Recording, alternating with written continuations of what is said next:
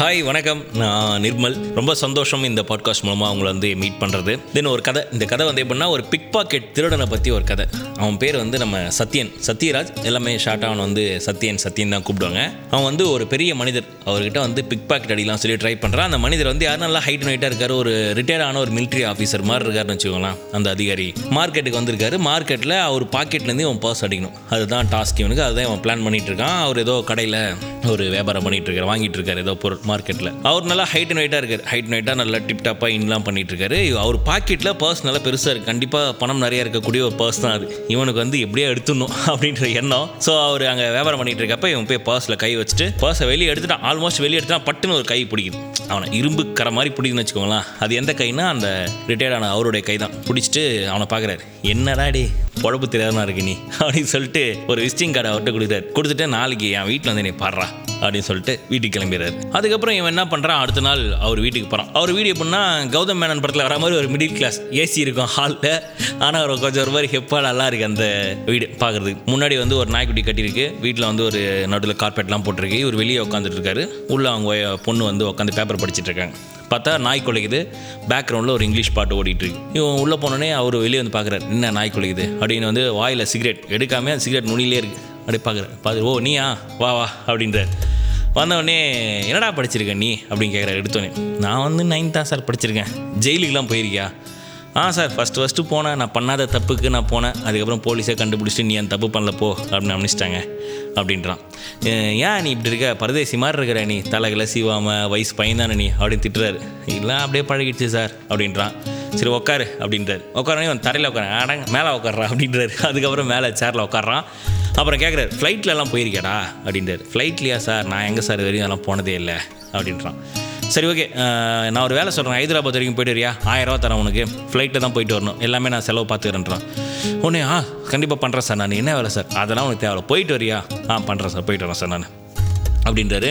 Okay இந்த ட்ரெஸ்லாம் set ஆகாது. நான் போய் உள்ளே வேறு ஒன்று ட்ரெஸ் எடுத்துன்னு சொல்லி ஒரு உள்ளே அவனுக்கு ட்ரெஸ் எடுக்க போகிறார் அந்த கேப்பில் பையன் பார்க்குறான் மேலே கடிகாரம் காஸ்ட்லியான சென்ட் பாட்டிலு பெரிய டிவி ஸ்பீக்கரு எல்லாம் பார்க்குறான் பார்த்துட்டே இருக்கப்போ ஒரு வெள்ளி கிண்ணம் ஒன்று டேபிள் மேலே இருக்குது பையன் என்ன பண்ணிட்டான் அதை எடுத்து உள்ளே பாக்கெட்டில் வச்சிட்டான்.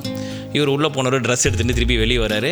வந்துட்டு மேலே எங்கேயும் பார்க்குறாரு பார்த்துட்டு ஃபுல்லாக பார்த்துட்டு அங்கே கிண்ணம் இல்லைங்கிறத பார்த்துட்டு பலார்னு ஒரு அடி வச்ச உடனே சாரி சார் அப்படி சொல்லி எடுத்து வெளியே வைக்கிறான். உன் புத்தி ஒன்று விட்டு போதா பத்தியா? அப்படின்னு கேட்குறாரு கேட்டுட்டு அதுக்கப்புறம் இல்லை சார் ஏதோ ஒரு இதில் அப்படின்றான். சரி போ அது போனால் போது இந்த ட்ரெஸ்ஸை போட்டு நாளைக்கு ஃப்ரெஷ்ஷாக ஷேவ்லாம் பண்ணிட்டு டீசெண்டாக வான்றார் அடுத்த நாளையும் வரான். வந்தவொடனே இந்த ஃப்ளைட் டிக்கெட் மீனம்பாக்கம் போயிட்டு ஃப்ளைட் ஏறு ஹைதராபாத்தில் இறங்கு அங்கே ஒருத்தர் பார்ப்பாரு அவர்கிட்ட இந்த லெட்டர் கொடு மீதி அவர் பார்த்துப்பாரு அப்படின்றார். அவர் ஒரு சூட் கேஸ் கொடுப்பாரு அதை நீ வாங்கிட்டு வரணும். அப்படியா சார் அந்த பெட்டியில் என்ன இருக்கும்? அப்படின்னு கேட்பான்.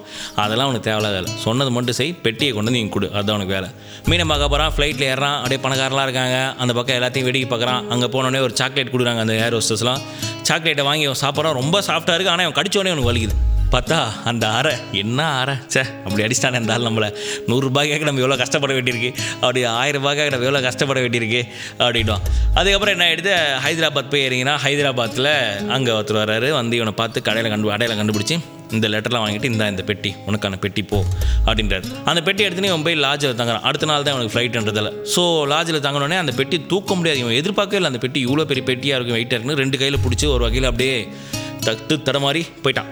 மேலே போய் பெட்டியை வச்சிட்டான் வச்சுட்டு அதுக்கப்புறம் அங்கே அந்த பெட்டிக்குள்ளே என்ன இருக்குது அப்படின்னு அவனை பார்க்கணுன்னு ஆசை. ஒரு பக்கம் அப்படியே பார்க்குறான் வெளியே பார்க்குறான் அப்புறம் அங்கே அந்த ஃபோட்டோ இருக்கும். அந்த ஃபோட்டோ ஒரு ஃப்ரேம் மாட்டிருப்பான் அந்த ஃபோட்டோ மாட்டி இந்த ஃப்ரேமில் மேலே ஒரு ஆணி இருக்கு. அந்த ஆணி எடுத்து இவன் வந்து அந்த பூட்டை லைட்டாக இது பண்ணி இது பண்ணி இது பண்ணி இவன் தான் பிக் பாக்கெட் திருடனாச்சே. அதனால் அப்படியே இது பண்ணி இது பண்ணி அந்த பூட்டை திறந்துட்டான். திறந்துட்டா சுட்கேஸ்க்குள்ளே மஞ்சள் கலர் துணி போட்டு எதையோ மூடி வச்சுருக்காங்க. மஞ்சள் கலர் துணி எடுத்தால் ஒரே காஸ்ட்லியான மது பாட்டில்கள் யோ என்ன விஸ்கி இந்த மாதிரி மது பாட்டில் கடத்துறது தான் வேலையா? அப்படின்னு நினச்சிட்டு திருப்பியும் வேற ஒரு பூட்டை வாங்கிட்டு வந்து அதை பூட்டி வச்சிடறான். ஹைதராபாத் கிளம்புறான். மீனம்பாக்கம் வந்து இறங்குறான். இறங்கினோடனே கார் வருது. இவருடைய கார்.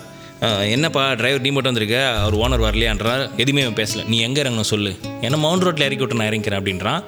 ஸோ வந்து மவுண்ட் ரோட்டில் இவனை இறக்கி விட்றாங்க. இறக்கி விட்றப்ப அந்த ஆயிரரூபா காசு தரேன்னு சொன்னார்ல. ஆயிரரூபாக்கான கவரை வந்து கவரில் போட்டு இவன்கிட்ட டிரைவர்கிட்ட கொடுத்துருக்காரு. டிரைவர்கிட்ட வாங்கிட்டான்.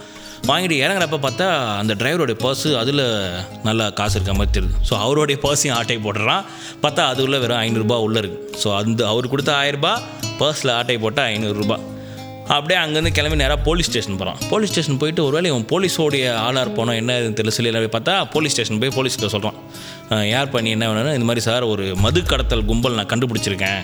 அவங்கள பற்றி நான் வந்து சொல்கிறேன் அப்படியா யார் எங்கே? அட்ரஸ்லாம் கூட தெரியும் சார். நுங்கம்பாக்கத்தில் அப்படின்னு ஆரம்பிக்கிறான் அட்ரஸை சொல்கிறான் போலீஸ் இன்ஸ்பெக்டர் ஃபோன் பண்ணி நுங்கம்பாக்கம் அவருக்கு சொல்கிறார் அங்கே இருக்க போலீஸ்க்கு. உங்கள் ஏரியாவில் தான் அப்படி வருது அப்படின்னு. அதுக்கப்புறம் அவங்க கண்டுபிடிச்சிட்டாங்க. ரொம்ப நாளாக தேடிக்கிட்டு இருந்த ஒரு மது கடத்தல் கும்பல் தான் அந்த கும்பல். அந்த கும்பலோடைய தலைவனை தான் பிடிச்சிட்டாங்க. ஸோ இப்படி ஒரு முக்கியமான விஷயத்துக்கு நீ வந்து தகவல் கொடுத்துருக்க. இந்த அவனுக்கு ஐநூறுரூபா சொல்லிட்டு யாருக்குமே தெரியாமல் அந்த போலீஸ் இன்ஸ்பெக்டர் அவர் ஒரு ஐநூறுரூபா கொடுத்துருக்காரு. வாங்கிட்டு கன்னத்தை தடையிட்டே வெளியே வரான். அந்த ஒரு அடி நம்மளை அடித்தது ரொம்ப வலிச்சிருச்சு. சே அப்படின்னு சொல்லிட்டு. ஸோ ஒரு பக்கம் அவர் கொடுத்த ஆயிரம் டிரைவர்கிட்ட ஆட்டை போட்ட ஐநூறு போலீஸ்கிட்ட ஒரு ஐநூறு. ஒரு வழியாக ரெண்டாயிரம் ரூபாய் தேதிட்டான் அந்த சத்யன். ஸோ இந்த மாதிரி இன்னொரு நல்ல ஒரு கதையில் வந்து உங்களை சந்திக்கிறேன். ஸோ இந்த கதை நான் சொன்ன விதம் இதை பற்றி உங்களோட ஃபீட்பேக் நிச்சயம் தேவை உங்களுடைய சப்போர்ட்டும் தேவை. உங்களுடைய ஃபீட்பேக்கை இன்ஸ்டாகிராமில் ஆர்ஜே நிர்மல் சொல்லிட்டு நம்ம ஐடி இருக்குது ஆர்ஜே நிர்மல் வந்து உங்களுடைய கருத்துக்களை தெரிவிக்கலாம். சரிங்களா? இன்னொரு நாள் மீட் பண்ணலாம். இன்னொரு கதையில். நன்றி.